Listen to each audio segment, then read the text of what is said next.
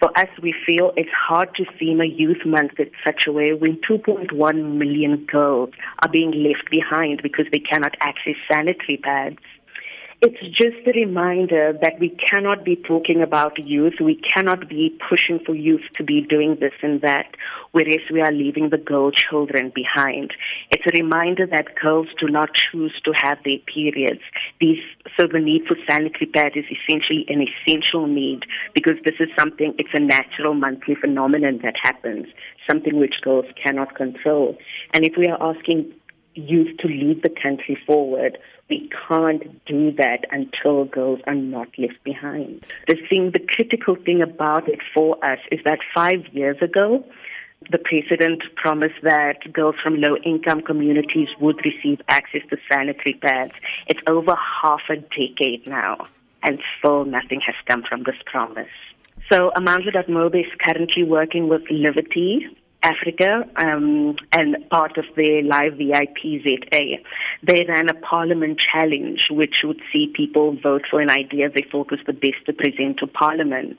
The idea that one was for sanitary pads to be provided in low income communities and we've come in to support this call. There's actually a lot of organizations who are working on this issue, but they can't reach it everywhere. And again, basic service provision is the role of the state. So if we are asking for these, because they can coordinate this, we've seen this, you know, whether they're ARV cases and other things that they have to condoms, the provision of condoms.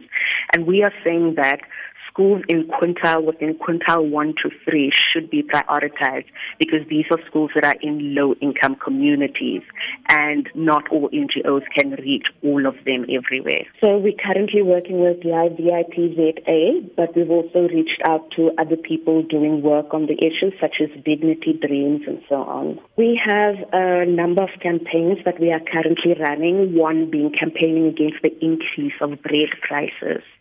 As we've seen, the Stats SA mortality report has shown that malnutrition is the biggest cause of death for children aged between 1 and 14 in the Northern Cape. An increase in the price of bread, which is a basic food, a staple food in most low income households, would negatively affect children and youth. So these are just some of the campaigns